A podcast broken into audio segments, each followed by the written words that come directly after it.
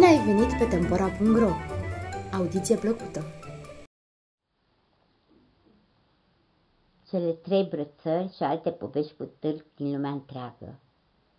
Selecție și prelucrare texte Lucia Cociu.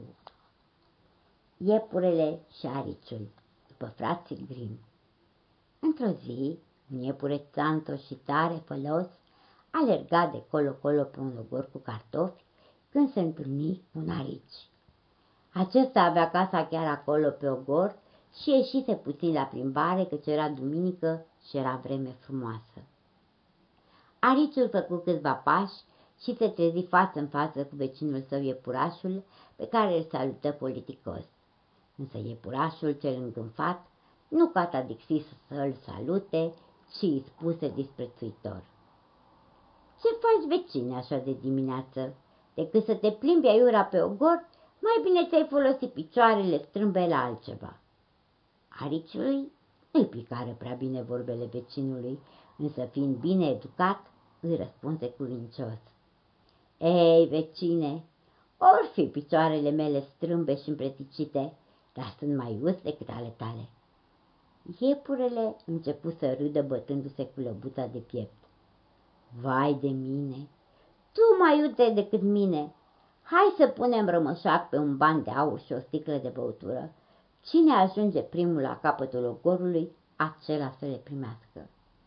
Ariciul fu imediat de acord și acceptă provocarea, însă înainte îi ceru voie iepurelui să fugă până acasă.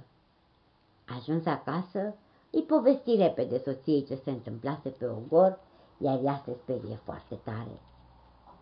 Cum ai putut să faci așa ceva, bărbate? Doar nu crezi că o să fii în stare să îl întrești pe iepurașul acela rapid. Plângea Ricioica, uitându-se cu milă la lăbuțele mici și parcă neajutorate ale soțului ei. Stai liniștită, că am eu un plan în minte. Uite cum facem. Eu voi porni împreună cu iepurele de la capătul ogorului, iar tu vei merge în celălalt capăt și te vei ascunde acolo. Eu voi face câțiva pași în urma iepurelui, după care mă voi întoarce și voi aștepta în capăt. Iar când iepurele va ajunge în celălalt capăt al ogorului, tu să ieși în față și să-i spui, Vai de când te aștept! În sfârșit, ai sosit!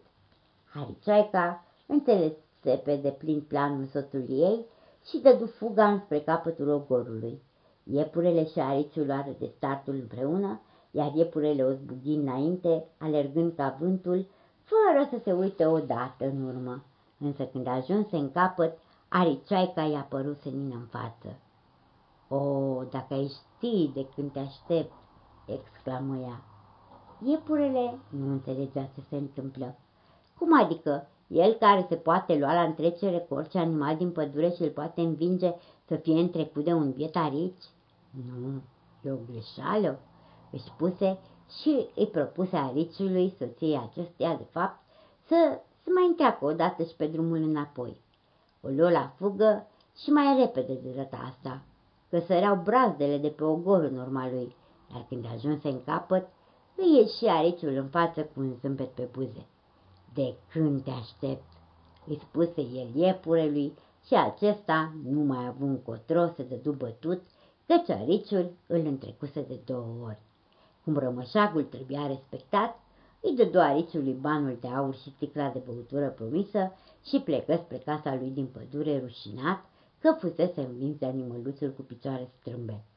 Iar ariciul ceristeț și-a luat nevasta de braț și s-au dus în căsuța lor, unde au sărbătorit cu sticla de băutură primită de la vecinul lor, cel răudăros.